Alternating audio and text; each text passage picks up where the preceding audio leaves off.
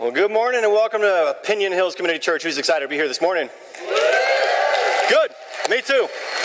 Today we are continuing on in our series called 2020, which is all about having clarity for the year that lies ahead for us with the year 2020. A couple months ago, I'm backstage in my office and I'm preparing some documents on my computer for a board meeting that I have coming up.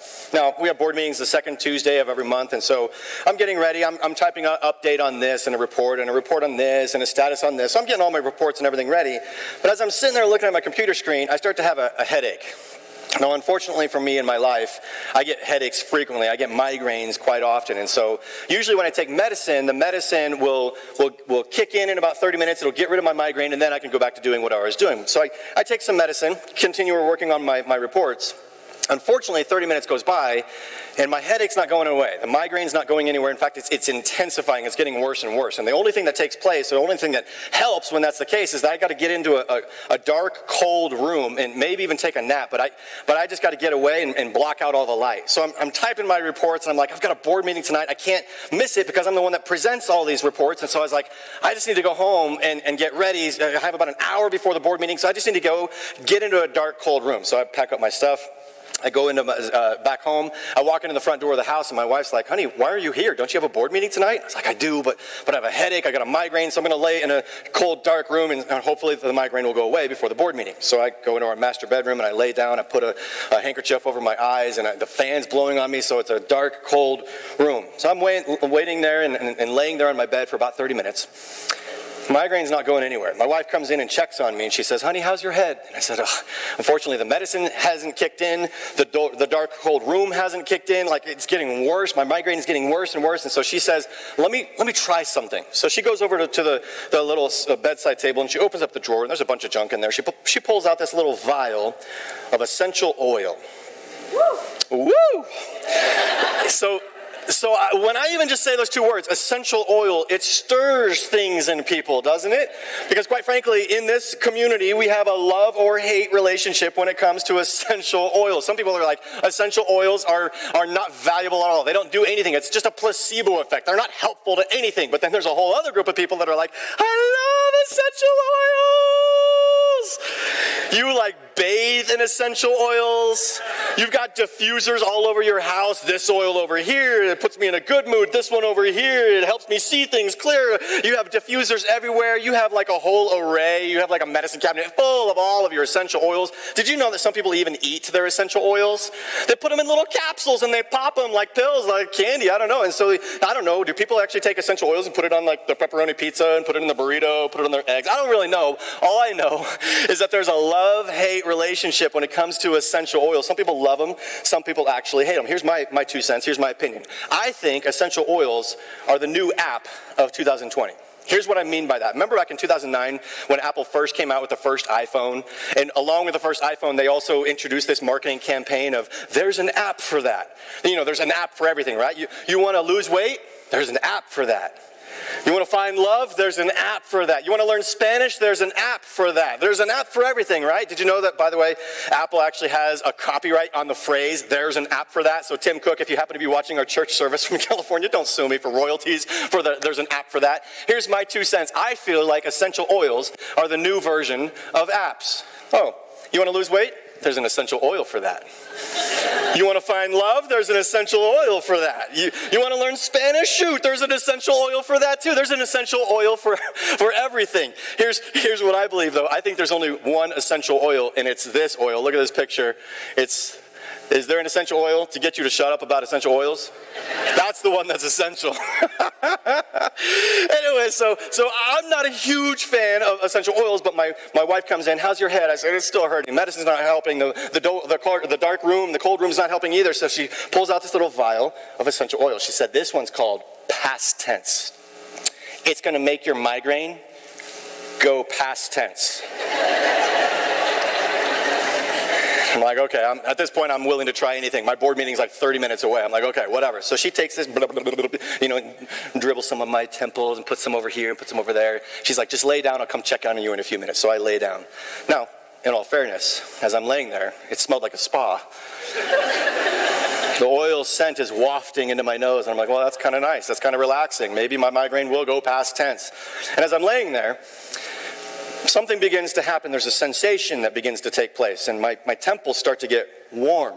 Kind of like icy hot. I don't know if you've ever used icy hot, but you like, put it on, doesn't do anything right away, but then like you start to have this warming sensation. I was like, well, my, my temples are getting warm. But then it got warmer and warmer and warmer. I'm like, babe, you put on my face? You put Tabasco on my face?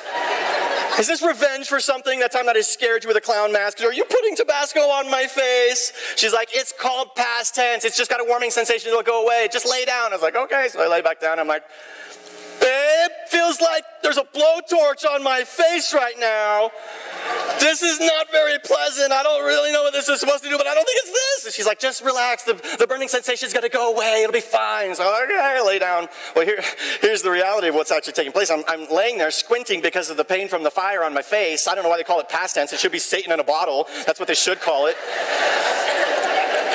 And when I, here's what I learned about myself in the last couple of months. When I squint my eyes, I got these little, like, I call them sunshine wrinkles right here. They're like really little arroyos that, that take the oil off my temples and puts them into my eyes. so this past tense is present tense in my eyes. And I'm like, ah! the oil's in my eyes! I can't see, I can't even open my eyes, I'm gonna lose my vision! She's like, chill, it's gonna go away. I'm like, ah! I kid you not, I tear off my clothes. I'm buck naked. I go into my, my master bathroom. I get in the shower. I turn on the water. Now, those of you who are oil freaks, you know oil and water, what? Yeah, so I turn on this hot water. It's only making the heat worse. But it's as if the oil's laughing at me. It's just like, I'm repelling the water. This is ridiculous. I'm grabbing for the soap. Here's the soap. I think I might have sliced my finger open on a razor or something. Yeah, there's the soap. I'm like putting it all over my face, lathering on my face. Nothing's happening. It's not going anywhere. I'm grabbing the shampoo. I'm pouring it out, like trying to make, make the, the, the oils go away. I kid you not. My wife later on, she's like, why didn't you just put coconut oil all over your face? Who puts coconut oil all over their face? Who would have coconut oil in their shower? What do you want me to walk out naked in the kitchen? Babe, I can't see anything. Where's the coconut oil?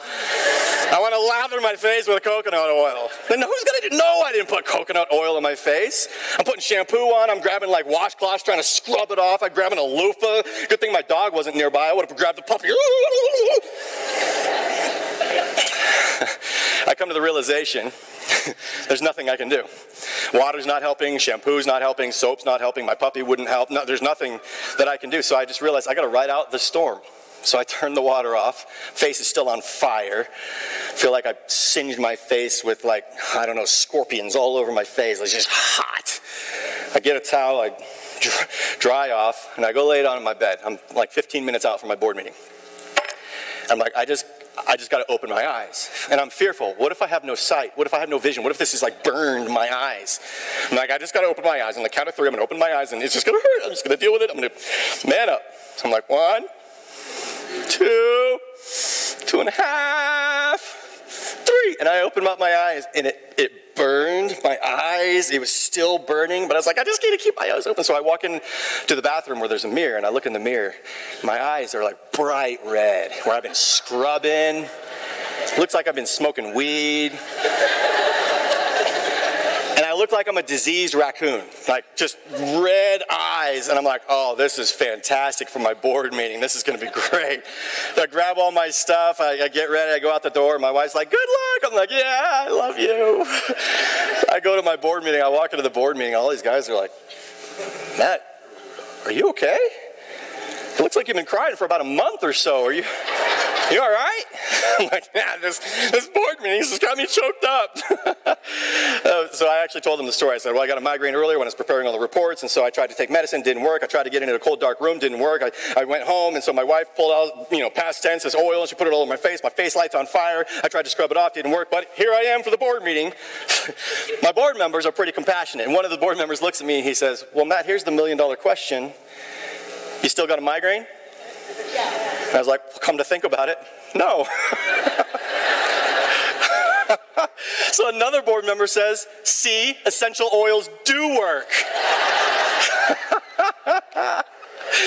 now, I don't know. Do essential oils work? Do they now? I don't really know. All I know is that my face lit on fire. And for a moment there, I was like, I wonder if I'm going to have vision because it's horrifying to think what would life be like if you didn't have vision. That's why we asked the question last week when we started the series How's your vision?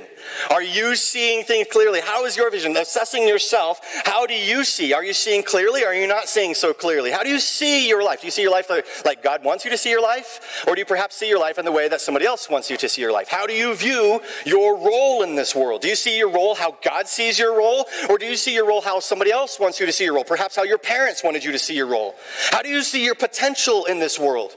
Do you see your potential like God sees your potential, or do you see your potential how somebody else perhaps might see your potential? My hope and my goal for this series is that this year we will see what God has for us more clearly than we ever have before. Now, let me clarify that. I'm not saying or suggesting that we all need to have 2020 vision. What I am saying is that we all should have a vision for 2020.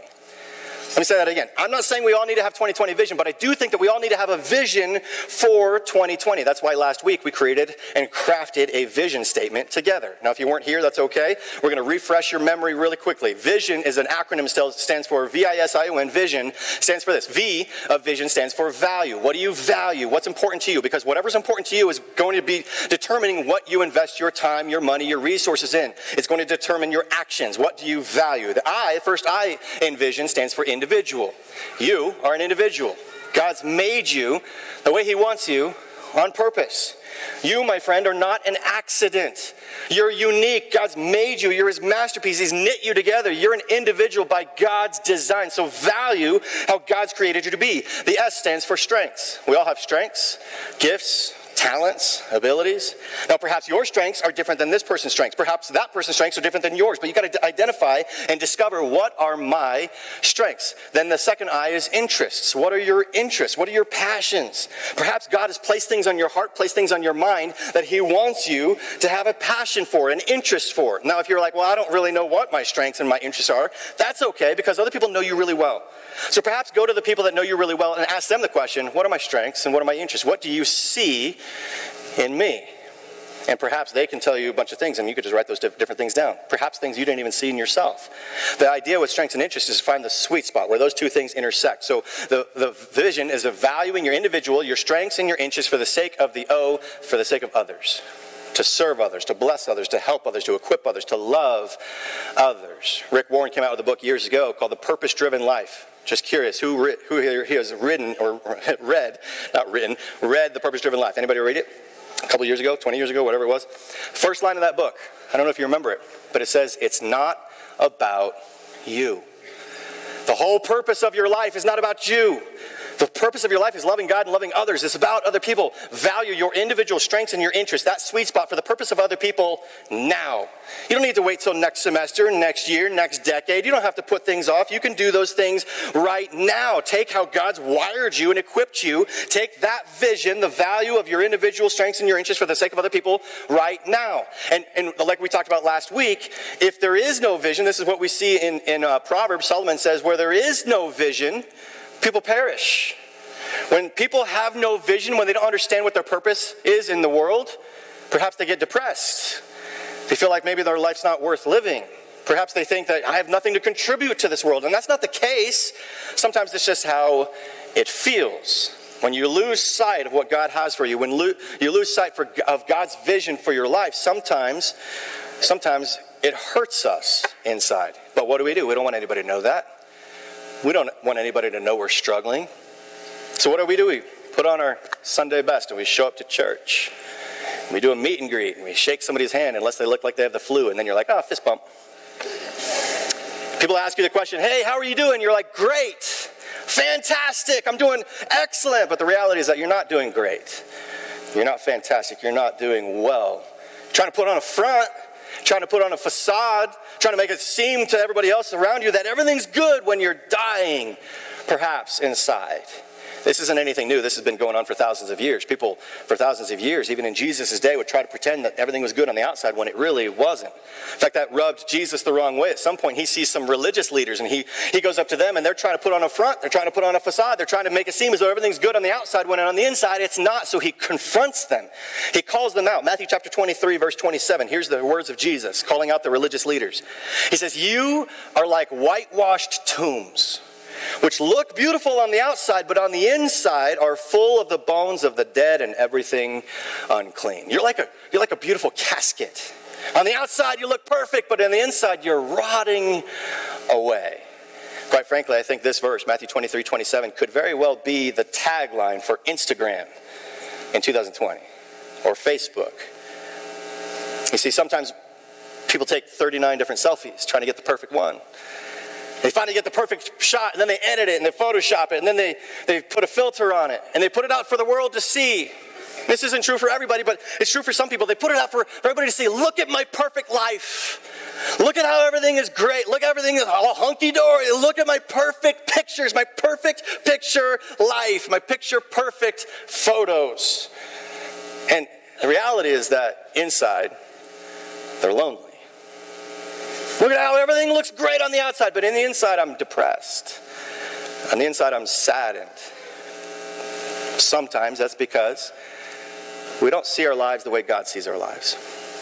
We don't have the vision for our life the same way that God does. There's a song that came out years ago by a band called the Veronicas. The song title is called Mother, Mother. And the lyrics of the chorus go, go like this They say, I'm hungry, I'm dirty, I'm losing my mind, everything's fine. I'm going to put that song on my album when it comes out. Isn't that how oftentimes we are, though? I'm hungry, I'm dirty, I'm losing my mind. Everything's fine when everything's not fine. Sometimes we try to make it seem as though on the outside everything's fine, and everything on the inside is not fine. We try to make things seem they're beautiful on the outside, but on the inside it's anything but beautiful. On, on the outside we want to make it seem like we have it all together, but on the inside everything's falling apart. When we're not in alignment with God's vision for our lives. I had a pastor come to me a couple months ago. He said, Matt, I want to I want to tell you, I, I struggle with anxiety. And I said, Well, that's, that's fine. Like, we can talk about that. Let's, let's work through that. And he said, Well, are you sure? Because I had another pastor give me the advice to never say that out loud, to never tell anybody else that I struggle with anxiety because he's, he told me, quote, pastors aren't supposed to have struggles. Wow. I wish that was the case. I wish pastors didn't have struggles. Pastors have struggles. Pastors have temptations. Pastors make mistakes. Newsflash pastors aren't perfect. I am, but most other pastors aren't perfect. I'm kidding. You know, you know I'm not perfect. None of us are perfect. Romans 3:23 says this, "For all have sinned." Pastors and everybody else, for all have sinned and fall short of the glory of God. We know we all have messed up. But here's the interesting thing is that we don't want anybody to know. We know that everybody screws up, but, but we want to put up a facade. We want to put up a front. We want to make it seem as though everything's perfect. My life is flawless. But in reality, you're just faking it. Here's the truth, friends. If you're taking notes, you can write this down. God doesn't want you to fake what He really can make. God doesn't want you to fake what He really can make. Now, I'm not suggesting that God wants to give you a perfect, flawless life. We go through the roller coasters of life, but even though even though life's not perfect, I do believe that you can have a very fulfilling life, that you don't have to fake that. You don't have to pretend to the world around you everything's great when it's not great. You, you really can have a rich and satisfying and full life. Look at what Jesus says in John 10 10. He says, I have come that they may have life and have it to the full. That's what he came for, so you can have a full life.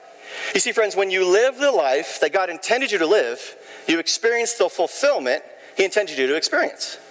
When you live your life the way God wants you to live your life, you experience excitement in the way He wants you to experience that. And when you live your life in the way that God wants you to live your life, you experience joy the way He intended you to experience. If you're taking notes, you can write that down. When you live your life the way God intends, you will experience joy the way He intends you to experience it. If you're not experiencing joy perhaps you're not living with the vision that God has for your life. Because the natural reaction of living according to His plans for your life, His will, results in joy, even when life's not perfect. Look at what James 1 2 says. Consider it pure joy, my brothers and sisters, whenever you face trials of many kinds. Even when life's not flawless, even when life's not perfect, we can still experience joy when we're looking at our life the way God looks at our lives. Now, here's my assumption. My assumption is that when I talk about how you can live a full life, that you can live a joy filled life. My assumption is that there's not a single person in this room or a single person watching the live stream right now. My assumption is that there's not a single person that's like, nah, no thanks. God offers me a full life? No, I don't want a full life. I want an empty life. I can have a joy-filled life? No, I, would rather have a miserable life. By a raise of hands, anybody want a miserable life? Nobody wants that. Nobody. Nobody wants a miserable life for themselves. You know who wants a miserable life for you? Your enemy. Your enemy who, who wants to kill and destroy. He wants to ruin you. He wants to ravage you. He doesn't want you to experience anything that God wants you to experience. He wants to ruin your life. He want you, doesn't want you to experience a rich and satisfying and full life. He wants to trick you, deceive you. He wants to take your vision off of the vision that God has for your life and try to deter you, try to convince you to look over here instead. The enemy's going to say, Don't look over here, look over here. Don't pursue this, that what God wants you to pursue. Pursue this instead. Don't fall in love with this. Fall in love with this, what the world has to offer instead of what God has to offer. Look at what 1 John 2 15 says. Do not love the world or anything in the world. If anyone, anyone loves the world, love for the Father is not in them. Verse 16, for everything in the world, the lust of the flesh, the lust of the eyes, the pride of life, comes not from the Father, but from the world.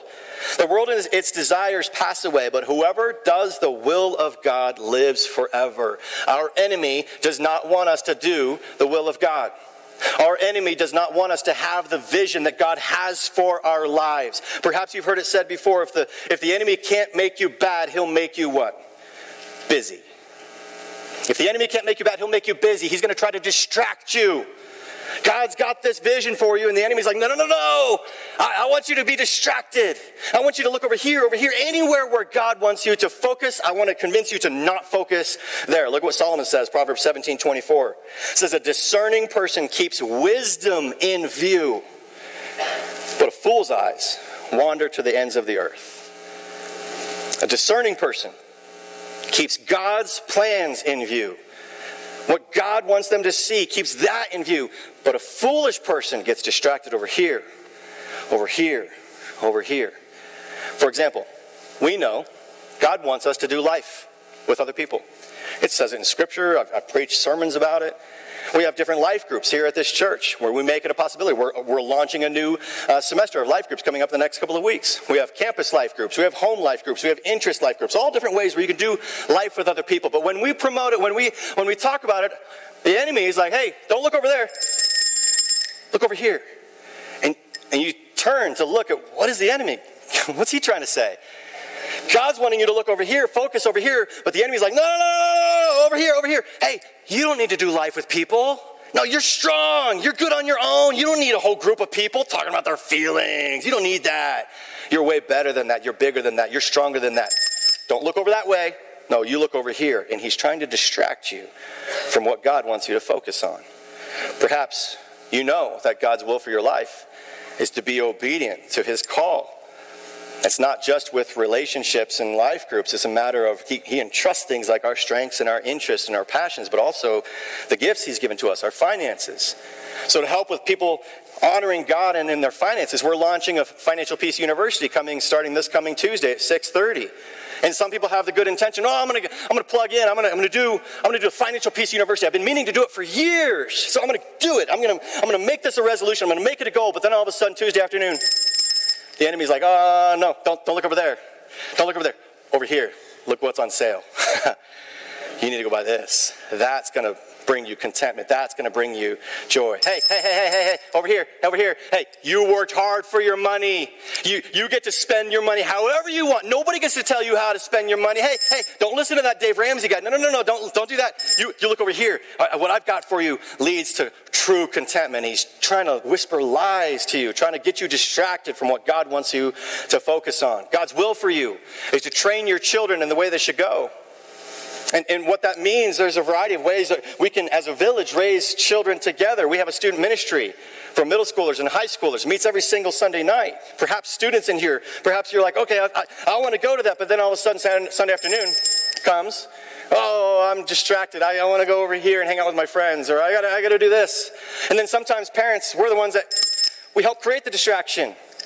They could be connecting with other people. Show me your friends and I'll show you your future. They could be around other people of, who are like minded, other Christian students. But instead, we hear this whisper hey, your kid has to be involved in as many activities and sports as possible because you got to get them into the best college. You got to make your kid competitive. You got to make your kid marketable. So forget church, forget going to be a part of a youth ministry. No, no, no, no. No. Let's get you involved in as many possible things as you possibly can. Dinner with the family? No, no, no, no. We got other stuff that this kid's got to be involved in, and we we listen to how busy we are supposed to make our kids, and all of a sudden we're being distracted. The enemy is distracting us on purpose from what God would have us focus on. We know that the will of the Lord is to invest in our marriage if you're married, to be patient in God's timing if you're not married. Sometimes with married people, you're like, oh, you know, I need to invest in my marriage.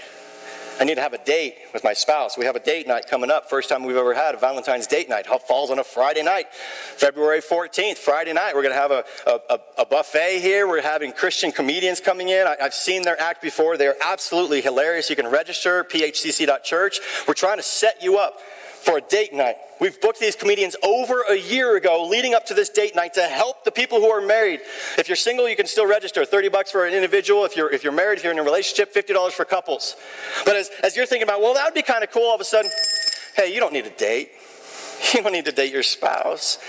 No, you don't need to spend money on that.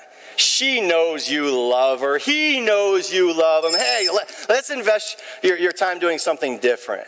You don't need to invest any time in your marriage. Oh, intimacy? You don't need that. Sex in your marriage? You don't need that. Invest and look somewhere else other than where God wants you to invest in your marriage. He's trying to distract us from everything. God says, I want to have a relationship with you in this year. And then the reality is that the average person that comes to church comes once out of every three weeks. Why? The slopes need you. You need to go skiing. You need to go snowboarding. You need to come to church. You could do something else. That's where you need to invest your time. God says, I want you to talk to me. Make your requests known. Have a prayer life. The enemy says, No, no, you don't need to pray. You need more sleep. That's what you really need. The Bible says we need to, to grow in our knowledge and understanding of God. God knows us, He knows the number of hairs on your head, or the lack thereof. He knows you really well. He says, Know me back. I love you. Will you love me back? So you think about opening up your Bible and reading scripture. Hey, you don't need to open your Bible. What you need to do is turn on Netflix and watch that series that everybody's been talking about. This is the reality of how our enemy operates. Whatever God wants you to see, whatever God wants you to focus on, the enemy says, no, no, no. Look over here. Look over here. Look anywhere but where God wants you to look. And it's messing up our lives. Author Joyce Meyer says this. She says, Satan is the master distractor. He is always working to keep us off track with our walk with God. And for many of us, he's been succeeding, hasn't he? He's been trying to convince you to look over here instead of over here. God says, look over here, focus on this. And he's trying to distract you. The enemy's trying to get you to look over here instead of over there. And, and there's all these distractions. And sometimes our head is like on a swivel as we're looking all around. But here's the truth, friends. You need to understand this. Nothing, nothing that the enemy is going to distract you with, nothing that's going to take your vision away from what God wants you to, to focus on, none of that will come even close to what God has in store for you. Nothing he's trying to, to take away your attention, your focus, your vision. None of that comes even close to the life God wants you to experience the rich, the satisfying, the fulfilling life. None of those distractions come even close. If you're taking notes, you can write this down. It's the final blank in your notes. Don't settle for a dull life when you could have a full life. Whatever the enemy is going to try to distract you with is nothing in comparison to the life that God has in store for you. It's not shiny, it's dull, it's boring, it's mundane in comparison to the full, rich, satisfying life that God has for you. So let's let's make the determination. Make the determination I'm going to have God's vision for my life. And when you have God's vision, when you say, I'm going to do this, the enemy is going to do everything he possibly can to change your mind, to distract you. And we need to be people who are focused on what God wants us to focus on. And we need to persevere in that. Look at Hebrews 10:36. You need to persevere so that when you have done the will of God, you will receive what he's promised. What has he promised? A rich, satisfying, fulfilling life. So that's what we get when we persevere. How do you persevere? You keep going. You keep focusing. For some people, it's a matter of refocusing. You focus on what God has intended you to focus on. You live your life the way God intended you to live your life. And as a result of that, you will experience joy the way God ex- intended you to experience joy. Tomorrow is Martin Luther King Jr. Day, and in honor of Reverend Martin Luther King Jr., let me close our time this morning by quoting him. MLK once said, The time is always right to do what is right. Perhaps the time to do what is right is right now. Perhaps the time to refocus your life and your vision for your life is right now, not next year, not next semester, right now. Perhaps the time to do what's right in God's eyes, how He sees it, is right now. Maybe you've been putting it off, maybe you've been distracted, but, but the time is right, right now to do what is right. When you live your life the way God wants you to live your life, you will experience your life the way He intended you to experience your life, and you don't have to fake it, you don't have to put on a front, you really can live live a rich, satisfying, full life when you have God's vision for your life. Let's pray. God, I thank you for every single person that's made the investment of their time this morning. I thank you for the fact that they've showed up here to church. God, I, know that it's so easy to be distracted by what the enemy wants to, to dangle in front of us. And Father, I pray that we are not distracted that we stay laser focused on what you would have us focus on. That we would take this vision that we have based on Scripture, that we would value the individual strengths and interests for the sake of other people right now, that we would use our lives the way that you've equipped us and designed us for the purpose of other people. And as, as other distractions come our way, I pray that we can just tune that out and be blind to it. Because where there is no vision, people perish. Where there is no vision, there's a negative consequence with that. So, Father, I pray that you clarify Help us see your vision for our lives, that we would not settle for the dull life that the enemy wants to convince us is better than the full life, that we would trust you, we would follow you, we would be obedient, and, we would be laser focused on what you would have us looking at, the vision that you have in store for us. May we be honoring to you. May we be in alignment with your will for our lives. And we say this in Jesus' name. Amen.